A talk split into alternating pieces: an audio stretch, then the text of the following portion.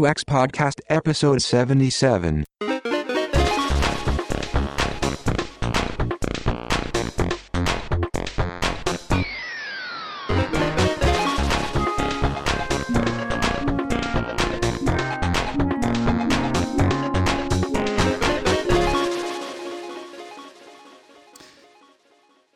Hi, and um, welcome to UX Podcast, balancing business, technology, and users every other Friday from Stockholm, Sweden. I'm James Royal-Lawson.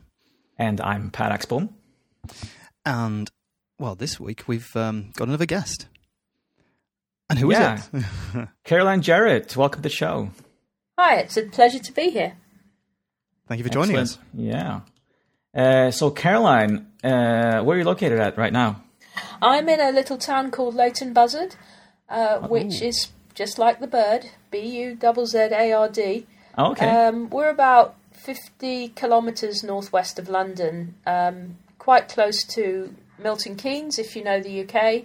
Um, and yesterday was quite an exciting day for my area because the Duchess of Cambridge came to Bletchley Park, which is about eight miles or 10, 12 kilometres from our house, um, in order to open the Bletchley Park, uh, which has just been refurbished. Um, we didn't go and cheer, but we supported her by thinking code breaking thoughts from our house. Oh yeah, I read something about um, about Kate and code breaking, and and well, I saw the headline and, and glossed over it. I thought, well, good, good on her. I didn't realise it was Okay. Leighton Buzzard that you that she was at. You've you've no, got she to was love at she was at she was at Bletchley Park, but Ah, it's it's, it's pretty close enough. close, Yeah. close enough. Yes. Leighton Buzzard. You've got to love British Hmm. place names. They're they're abs- driving It around the UK. fun. Driving around the UK is fantastic. Just looking at all the signs. It's. I mean, there's some great Swedish ones as well, to be honest. But you've got to understand Swedish to get the ben- the most benefit from them. but the pronunciation isn't always obvious either. Well, as as you probably know, I'm a I'm a form specialist, and whenever I encounter a US website that insists I put on a state, US state, I always choose Arkansas because hmm. it seems to me that a town called Buzzard would be in Arkansas. And of course, and, and lovely, Arkansas yeah. is at the top of the alphabet as well. Uh, and the UK Post Office really doesn't seem to mind hmm. if the address has a random AR for Arkansas in ah. it. Um, and then I complain about that to my American friends, and they point out that British sites are just as pedantic about forcing them to put in UK Postcodes. postcodes. So Yeah. um, it's a, a, a classic internationalisation problem. You're It right. is, it's, isn't uh, it? it's exactly the same thing with Swedish sites that go international, and yeah, the whole way postcodes are split up. It's um. I always choose Michigan because I have friends there. Exactly. Well, so we all have our little techniques and patterns that we follow when we're doing this um this kind of stuff. Right. But that is a perfect segue into why we are having you on the show, Caroline, is because you are a forms and survey specialist and you've been working with forms. I don't know. It's, I found somewhere it said for 15 years or something. no, you no, writ- 20. you- 20. 20. 20 years. More wow. than 20. I started my. I just Yeah. had the 20th birthday of Effortmark Limited um, Ah, wow. last month. Yeah, and I, and I'd been specialising in forms for beyond before that, before I actually started the business. So more Hmm. than 20 years of being completely overexcited and interested in forms. Oh. Yeah. So, your, so your background is is you've even um, been working with um or you work with non-digital forms as well then. Oh, sure. Yeah, I, Yeah, I, yeah. I date back. You know, when I started, dinosaurs roamed the earth, and we didn't have any internet. Um, so, uh, to be honest, I actually started in computer systems. So, uh, before I got into um, what we called human-computer interaction in those days. Uh, it keeps changing its name. I keep doing the same stuff, but it keeps changing name. Um, I was a project manager, software engineer, and a project manager in computer systems. So um, a lot of my work, the, re- the reason I got into forms was that I was a project manager delivering optical character recognition systems to the Inland Revenue, as it was called at that time. Yeah. Um, and the, the, the, tax, the tax authority. Yeah. the tax authorities, yes. Um, they wanted to scan tax forms, um, obviously to save typing. And um, the sad part was that the systems really didn't work at all well. And I got permission to go and find out what was actually happening in the various tax offices. Um, and I discovered that the forms were filled in extremely badly. So there was no way that my computer system was ever going to deal with a form where someone had written please read attached letter. Yeah. It just wasn't going to happen. So I then became really interested in well, how do we design the forms so that they're filled in accurately? Because then my computer system would work, and I just became completely interested in how do you make forms easy to fill in. And there you go. As I say, it's a fascination that shows no signs of wearing off. That's No, it's, fantastic. it's, it's when you when you mention one of my, my first um, oh, jobs that I did um, uh, in that bit after university um, was was data entry for, for British Gas. When they used to you know they used to come with these piles of um, well completed work orders, I guess, and when the when the engineers had been out and done things for people's gas meters and so on, and that was just the things you got back on these pieces of paper was crazy, and you sat there having to you had to fill them all into the system. So straight away you see that, that problem of humans, paper, data entry. And these days I still completely recommend work observation to people. Mm. You know, mm. go and go and watch people actually deal with the stuff, and you'll learn an enormous amount. And you, and in particular, I love a post room. I love going to visit the post mm. room, and will indeed get up at five a.m. because a lot of large organisations like to open their post at times like six a.m. so that all the workers have the piles of post ready and waiting for them and you meet interesting, nice people in the post room, and you learn an awful lot about how forms actually arrive and what they really look like. Um, again, there's a great story. You know, back in the day, the revenue was thinking about using scanning for all their post, and uh, went to the post room, and and there was amazing things turned up in the post. Um, for example, a box of uniforms um, arrived. I was like, how are you going to scan the uniforms exactly? You know, so the rule was that if a uniform had to be inspected by a tax officer to assess whether it was purely a uniform and therefore could not be used as normal clothing, because if you could wear the uniform as everyday clothing, then it was a taxable benefit.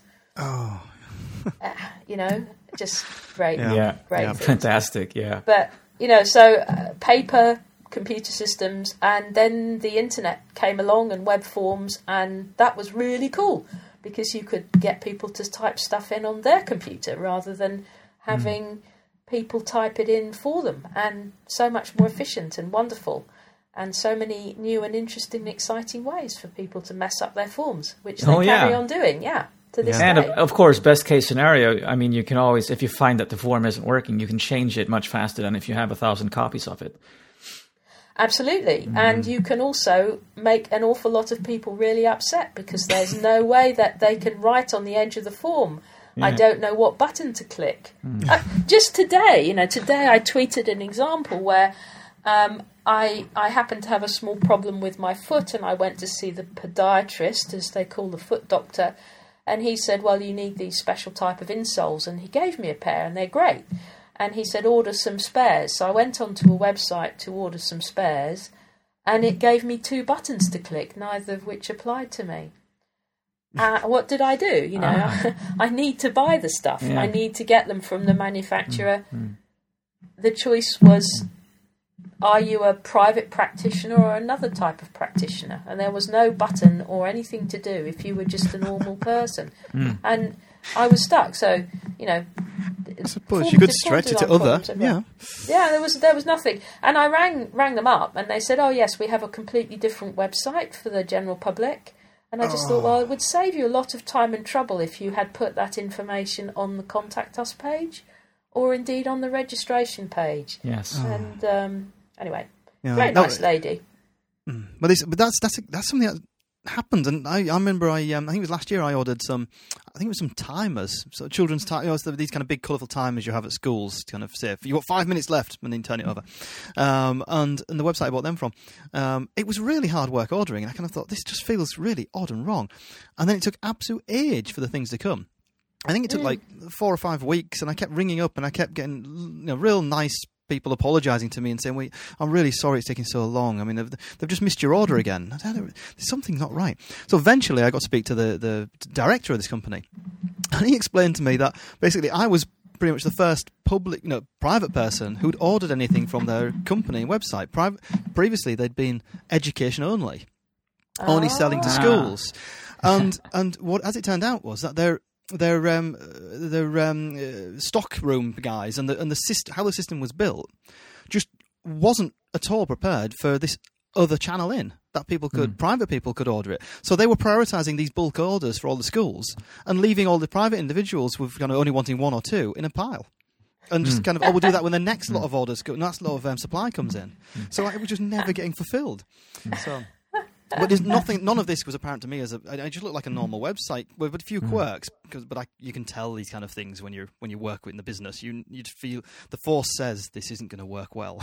Hmm. but you do it But anyway. it, it's such a great story because it just goes to show that some of the old fashioned techniques that I used in the 1980s of going and observing people working are hmm. still important. You know, even though we think it's all internet, in the end, an awful lot of this is, is actually comes down to people in a warehouse or, yeah. you know, going and watching them work can tell you hmm. an e- enormous amount. We, we, we often need to get out of our offices and meet hmm. the people who are doing the real work Yeah. and then that can make life so much more efficient. And these days, of course, I mean, I've been doing that forever, but these days it tends to be called something like journey mapping or touch point analysis or hmm. pain points, or you know, people keep changing the terms, but it's still just down to basic common sense, watching people work and having a think hmm. about it. It is, isn't isn't it? I love that what you said before that I keep doing the same stuff, but it ch- it just changes its name, and it is really really true. Didn't it used to be called? Was it hmm. time and motion studies Exactly. It- back in it did. many decades ago? yes. Yeah, yeah. I actually gave a talk on that recently. Recently? Where, I- where, I, where I used that example, yeah, Yeah. motion study uh, with uh, Taylor and uh, the the Gilbreths. The, you know the the book and the film, uh, uh, the, the where the they have a dozen children. That's actually based on the couple that uh, started uh, time studies in, in back in the Taylor days, and uh, he had an example where he was observing bricklayers, and the bricklayers were bending down each time to grab a brick and put it on put it on the wall. And he invented something that well uh, something that would hold the bricks for him that he didn't have to bend down. And they saved like 80% of time based on the motion studies and what he came up with. And just observing patients in a room uh, or, or uh, during an operation observing a doctor during an operation they, were- they were the couple that actually uh, determined that oh my god this doctor needs to ask for the instruments from a nurse so that it, has, it doesn't have to walk back and forth to the table and get those instruments and those so the, those people uh, based on those observations are the reason that why operations are performed in that way today that is pretty cool actually It is. It is, it's great. So- We do. We all do nothing but optimize. We're just constantly optimizing everything we do. We call it design, don't we? well- But we're optimizing. Well, there's that, and that's us as designers, I guess. But what happens is that the people people tend to satisfy rather than optimize. You know that they'll do what they can to get through the day. So the the the person that was observed picking up the book that was a satisficing. That wasn't. It was because that person needed to get that job done Yeah. Hmm. and was just muddling through. And we see that behaviour all the time of people simply muddling through situations and hmm. then they get used to it. Hmm. So, this is another reason why we have to do the observation because they forget, they just do the work that they do. They don't have to recall it or think about it or do anything other than do their jobs. Um, so going and observing them. But it's interesting that we're talking about some of the historic research because one of the things that's absolutely fascinating me about the field of surveys is that it's a field with a tremendously long literature. So one of the most cited and actually most interesting papers in the world of survey methodology is the famous Rensis Likert paper from 1932 okay which is the one that talks about what's now known as Likert, Likert scales or Likert response formats, and there's an interestingly fine distinction between those two. oh i've always pronounced that likert so now i hear what you're saying yes I believe that I believe that Mr. Likert called it Likert, but I shall just have to double check. You're you're probably right. I just I, I probably just read it all everywhere and I just pronounced it Likert scale. Right.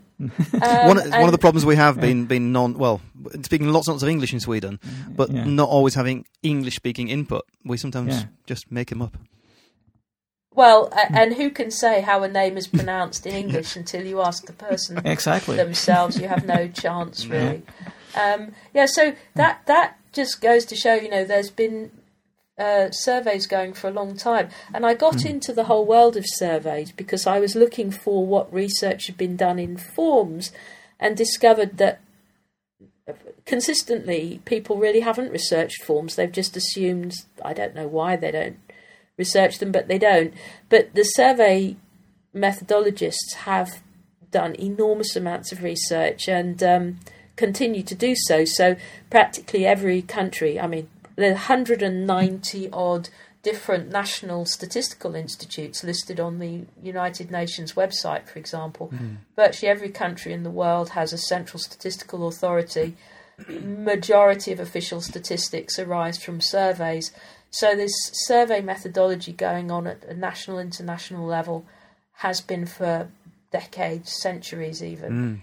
Um, enormous amount of interesting literature, all of which is a lot of which is about how do people answer questions, how they think about questions, how to get better answers to questions. So all of that's very interesting for forms, um, and that's kind of how I got into surveys, sort of by accident, really, because that was where I could find um, insights for my forms work. Um, but recently, I've become more and more interested in surveys too, and that's what I'm mostly um, doing in workshops uh, at the moment is survey um, workshops. Um, just come back from doing one at UXLX. Um, the slides are on my SlideShare account, and I'm just preparing one for the User Experience Professionals Conference, which is uh, in a, in less than a month now in London. Right, so that that's uh, you, you were you're at UXLX, which is the first year in many years that we haven't been there. Uh, so you have to tell us how that experience was as well, uh, going there and giving that talk, and how how people appreciated your the talk that you gave in the workshop. Uh, it's a great conference, you Yeah. know. It, it, you, you, if you've been, you know it's it's the most international conference that I've been to.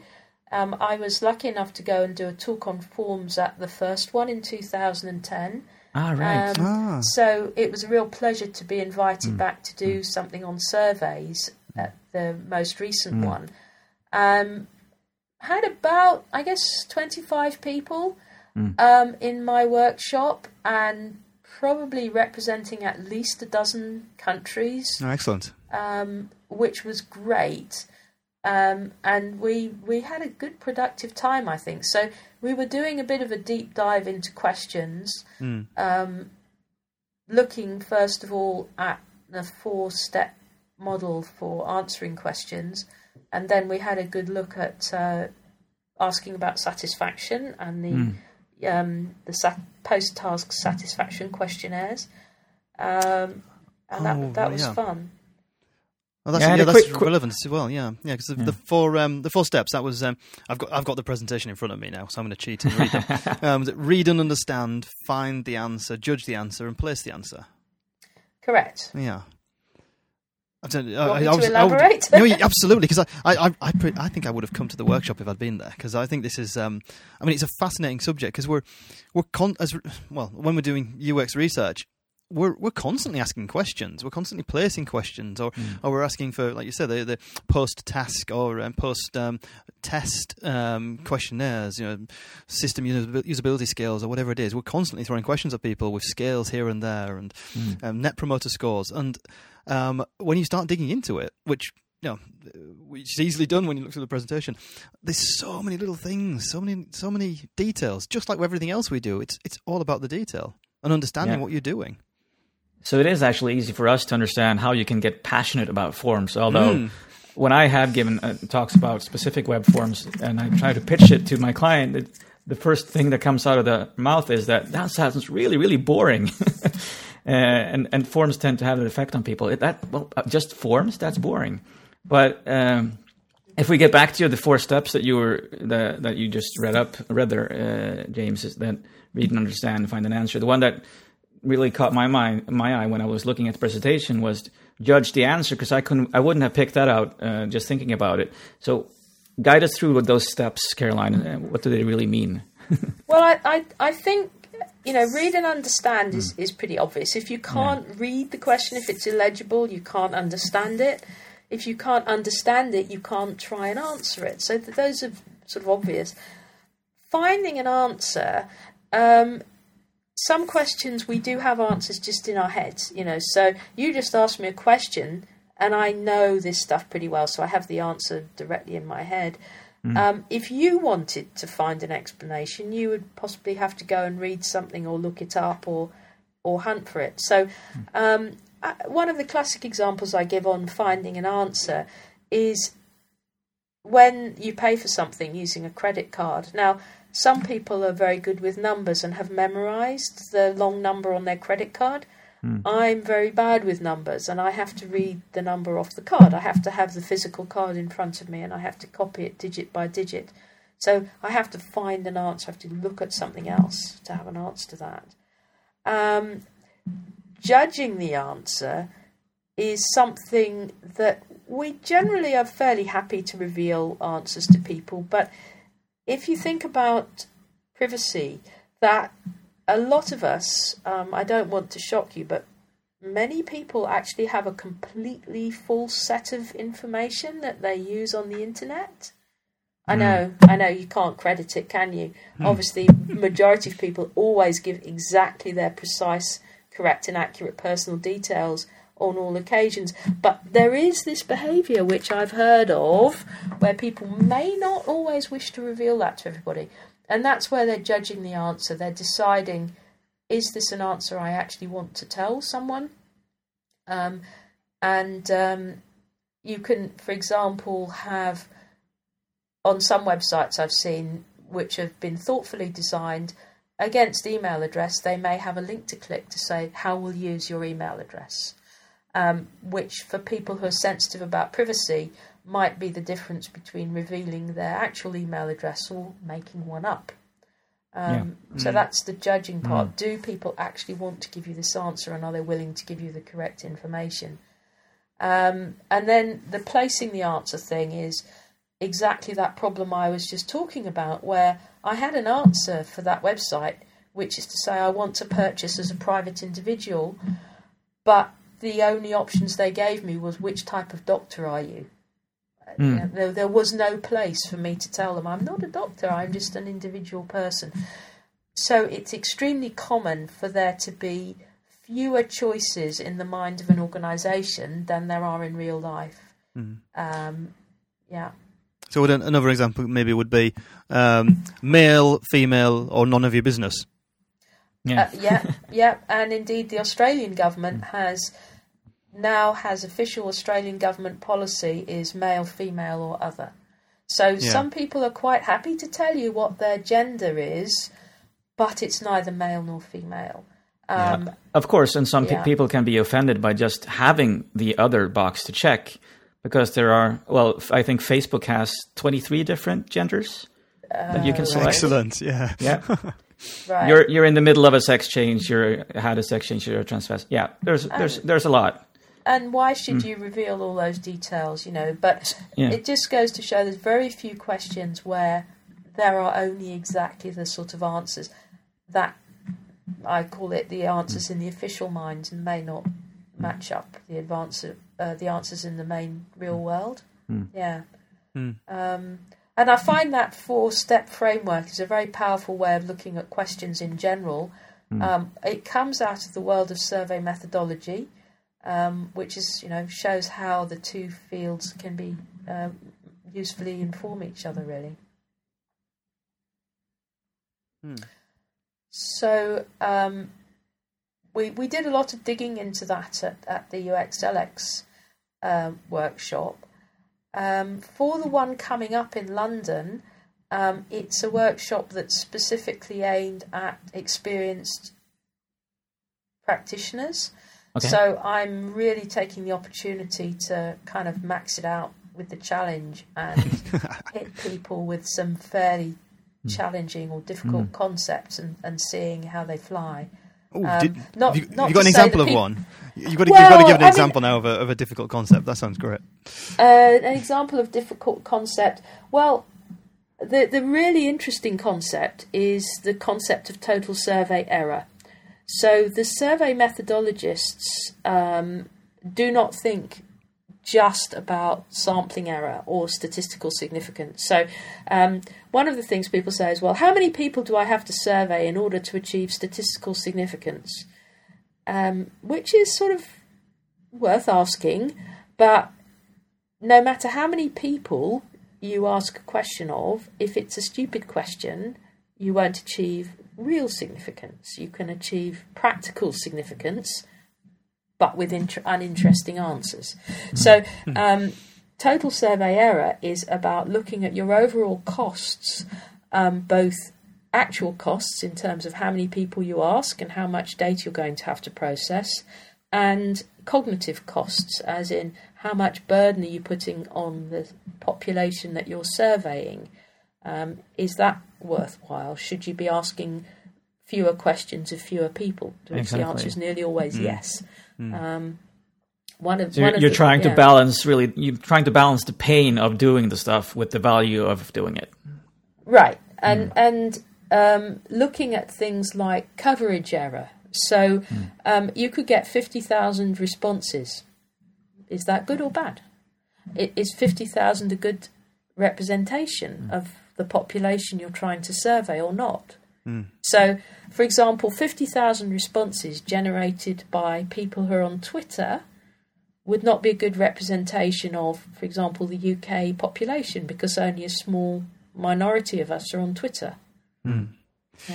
God, now you've made me think of. Um, I um, I got a new car this year, um, and um, well, I, I got rung up um, a couple of times um, by the car company to ask how the whole experience was. I mean, I'm, I'm used to them doing that because I've had a car from um, from them before, um, but this time I got a I I got a new car survey, and I didn't fill it in.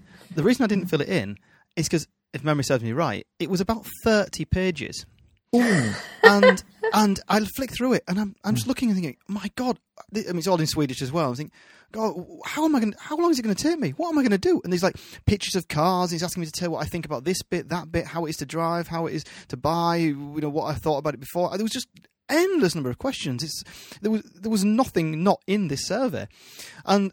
I said I didn't. I didn't fill it in, and I, I normally do quite like filling in surveys. there's there's a bit of me that enjoys it, um, but now I'm reflecting on it and thinking with what you've just said, Caroline, that the people who do bother to fill that survey in, they can't possibly be representative. Because who in their right mind is going to fill in that survey with no reward or anything? I mean, it's hmm. just for pure joy. I'll have to see. If I, The- the- I'll have to see if I still got it, and I might even send you it, Caroline, because it's um, even though it's Well- in Swedish, I think you'd like it. well, that that's an interesting example because that's another type of error that comes into total survey error. That's uh, an error called non-response error.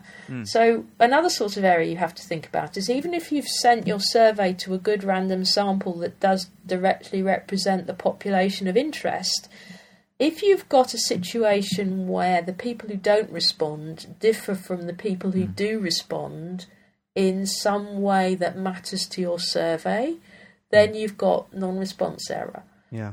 Okay, and and you can see how your sampling is not going to help that. Taking a better sample will not solve non-response error. Hmm. Um, and you're addressing the problem there, where you're saying, well, actually, I think only people who are particularly boring will answer this survey, and do they really want to infer the general population characteristics just on people who are completely obsessed and boring? Yeah. Maybe they do. Maybe that's what that's fine. Exactly. Or ev- every single Um, person with two kids and everyone full time jobs who doesn't have anywhere near enough time to fill in the 30 page survey are not going to respond. So then you Right. you end up cutting out an entire segment. But you did touch upon something else there also, James. You said something, and there wasn't even a reward. And that's mm-hmm. something I, I wanted to, to talk about a bit is what if, what if there was a reward? And given that there were also 30 pages and you had 500 questions with the Likert scale, with your strongly disagree to strongly agree. And in the end, having filled out a lot of those types of surveys, I realized that as I get further and further into it, I'm, I'm getting more and more tired and I'm not really concentrating on the answers. And I realized, well, I'm just checking, I'm sort of agreeing with the, with the questions because I, I sort of know half expect what the questions are going to be. And so I'm, I'm guessing that the reward, if I, I want the reward enough, I'm going to complete the survey, but I may not really be truthful in my answers or give them en- enough thought for them to be represent- representative of what I really feel. Yeah, I mean that's definitely a phenomenon of people hmm. people's level of interest can hmm. decline, hmm. um, and really it's also a question there of, of putting too much burden on the respondents. So you can persuade people to answer for longer by giving them a better reward, but you can't stop them getting bored um, if you bore them. You know, and That's a lot perfect. of I love that. a lot of market i mean a lot of surveys and market research have not moved on conceptually i think from you know if you go back to the 1950s or before collecting answers to a survey meant sending out someone with a survey as an interviewer and getting them to sit down with someone and they would have a conversation and write down all the answers well that's a very expensive collection procedure. So once you've decided to do that, you really want to wring every last possible shred of opinion out of the person hmm. you're interviewing. And in those days, I'm assuming surveys were a, possibly a nice novel interruption into the humdrum level of everyday life. Possibly, or maybe people were just very busy, but because surveys were few and far between, there was a level of novelty. You felt Well- you felt special, maybe. I mean, I, I remember. yeah, you felt special. Yeah, one of those Yeah. days when someone rang up and said, "Do you, do you mind if we come round and talk to you about, um, I don't know, um, radio listenership behaviour or something?" Um, and they come round and talk to you about BBC radio and things. It was it was quite interesting. Quite, it felt mm. like you were important, you were valued, um, because Right, it was right. unusual. And you were, and mm. you still ought to feel important and valued and unusual. exactly. But when it's done in a very impersonal way, and when it's one of the many different things that compete for your attention in a very busy information stream that's being hosed at us, and when it's possible to reach far more people far more easily, then I think we should get over asking people quite so many questions. Um, these days, I think we can do what I call patchworking, which is my own name for it, which is instead of asking 500 people 50 pages of questions, you could ask 100 people five questions, and another 100 people a different five questions, and another 100 people a different five questions, possibly with one or two questions that are common, and build up a sort of patchwork quilt picture of your data, um, which sounds much more laborious, but and it sounds as if it wouldn't be representative, but it's much more likely to be representative than asking two or three people who've got loads of time on their hands and maybe completely unrepresentative of population everything. It would be better to get little bits of very hmm. representative data and make a sort of mosaic or patchwork picture that is Yeah. a good picture than have very large amounts of very unrepresentative data. Does that make sense? Yeah, it does. Yes, And- it and I- does. I think it's an I- absolute I- I've excellent never heard of it before. No, it's an excellent um, idea. I was just thinking as well that you know so so often now we see um, you know the, the the layer comes up on the website in the middle of you doing something else, which is your actual task on the website, and ask you, "Do you have a few minutes of your time to answer some questions about our website?" And straight away there, right, you're, you're distracted, you're irritated, and you've got to click yes or no. But that in itself, using the patchwork method that you described now, Caroline, that itself could be a question. So if you're going to get them to do one click, you might as well ask them the question straight off and get them to click there on that one. That's right, and and and also if you can try and build some confidence in the population. Now, what we're doing at the moment is, um, I think organisations are systematically training their customers to ignore them. Um, so, uh, for example, um, hey, let's name and shame British Telecom, great big um, major telecom supplier in the UK. Yeah. I did a small study, a qualitative study of survey response um, a couple of summers ago, and a friend of mine was very kind and kept records of every survey she filled in for a month. And she was having a couple of problems with her telephone at the time. Ooh. And the first time she contacted customer support at BT, they sent her a "How was this for you?" survey, and she mm, filled someone. it in. The problem wasn't resolved, and the still there, second time she contacted them, they sent her the same survey, and she filled it in, but she wasn't really happy about it. Hmm. and by the ter- third time she contacted them and they sent her the same survey, she decided never to answer their surveys ever again. Of course. So, in the course of a month, they trained her to be a completely dedicated ah. non respondent. Hmm. And I think many organisations are doing that to their customers by Yeah. asking them too often, Hmm. which is sad. Yeah. Oh, we've lost James.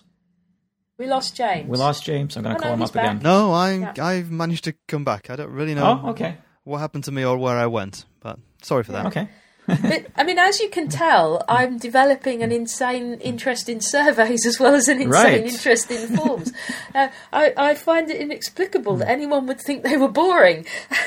you know, and, and yeah, I, I have a lot of chats with Craig, well, uh, e- internet chats with Craig Sullivan, the um, conversion specialist. Ah, We, yeah. We're a big And- fan of Craig. He's been on the show um, a record number of times. three times. Oh, cool. Yeah, yeah. He's a good guy. And, and, you know, he and I both understand that when you talk about conversion, the only part of the conversion funnel that's not optional is the form.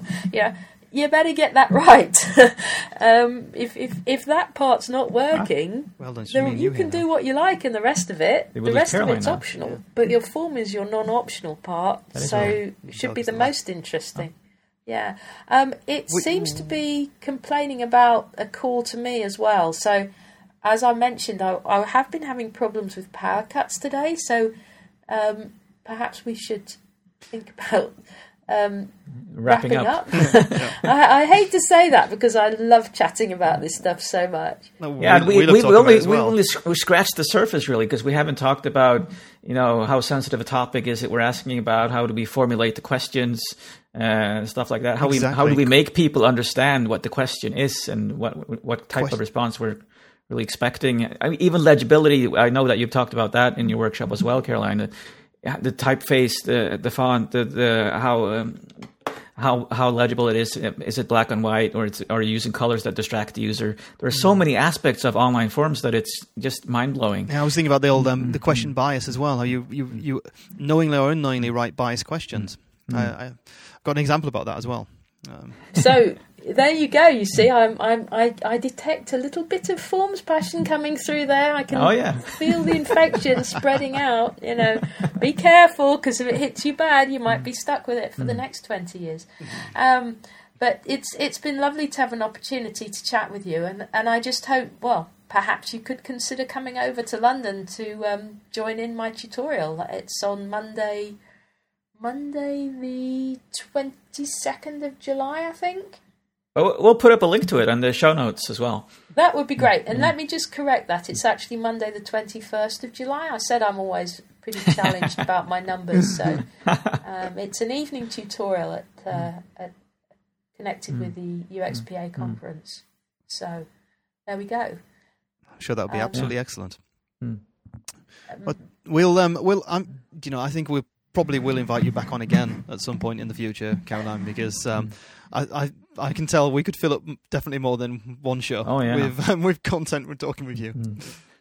Ah, that would be terrific. So it's just been such a pleasure to have an opportunity to share some of my passions um, with you, and hope we'll meet up in person sometime, or perhaps have another chance to have a chat. Oh yeah, definitely. Absolutely. Thank you so much for being with us. Thanks, You're Caroline. welcome. Thank you. Uh, all right then. Uh, wow, I, I was just getting started. Really, uh, we could have talked for ages. We could. It was very good. It's, it's it's not very often one of our guests actually reminds us that we need to wrap up. Yeah, that was, exactly. it was, it was really good of her to help us Yeah. because I, I I could have talked now for another couple of hours because um, oh, forms are one thing and then Mm. another and, and you, But it's fantastic how we started out thinking we were going to talk about forms. We, we started Surveys. talking, well, surveys as well, but but ended up talking about history lessons in in, in, in, in time management and stuff or time studies. yeah. and yeah. It's, Oh, it's, yeah, well, it's all related. Yeah, Um, well, and the importance of observation is really what we're talking about, I guess. yeah, Mm. and and yeah, and how easy you can mess things up. Mm. Which goes to show that, it, I mean, forms and surveys are a perfect example of how you can design really the perfect form in the end, but if it doesn't fit with the organization and the effects that you want to achieve and the resources that you have on hand, it's it's not going to work anyway. So And and those being surveyed. exactly. Yeah, it's um, Mm. oh god, yeah, so much more to talk about, so much more to do and look at. Mm. Um, yeah, excellent fun. Well, um, it's time to wrap up. Um, It is. and thank you all very much um, for listening. You can um, find us, of course, as always, as UX Podcast, absolutely everywhere, and also on uxpodcast.com, where you will find um, links we mentioned during the show um, and other little details. So, um, getting in touch Are, are we still on Spotify? What's the deal with that? Are we? Are Oh, we? we, are clinging on by our Yeah. fingernails. Um, there'll be a few, few more. I think we've up till August. We'll be pushing out new episodes. Okay, uh, but we'll have Um, to have a serious talk with Spotify then, I guess. We do need to talk to Mm. Spotify. Mm. Yeah. okay then. Remember to keep moving. See you on the other side.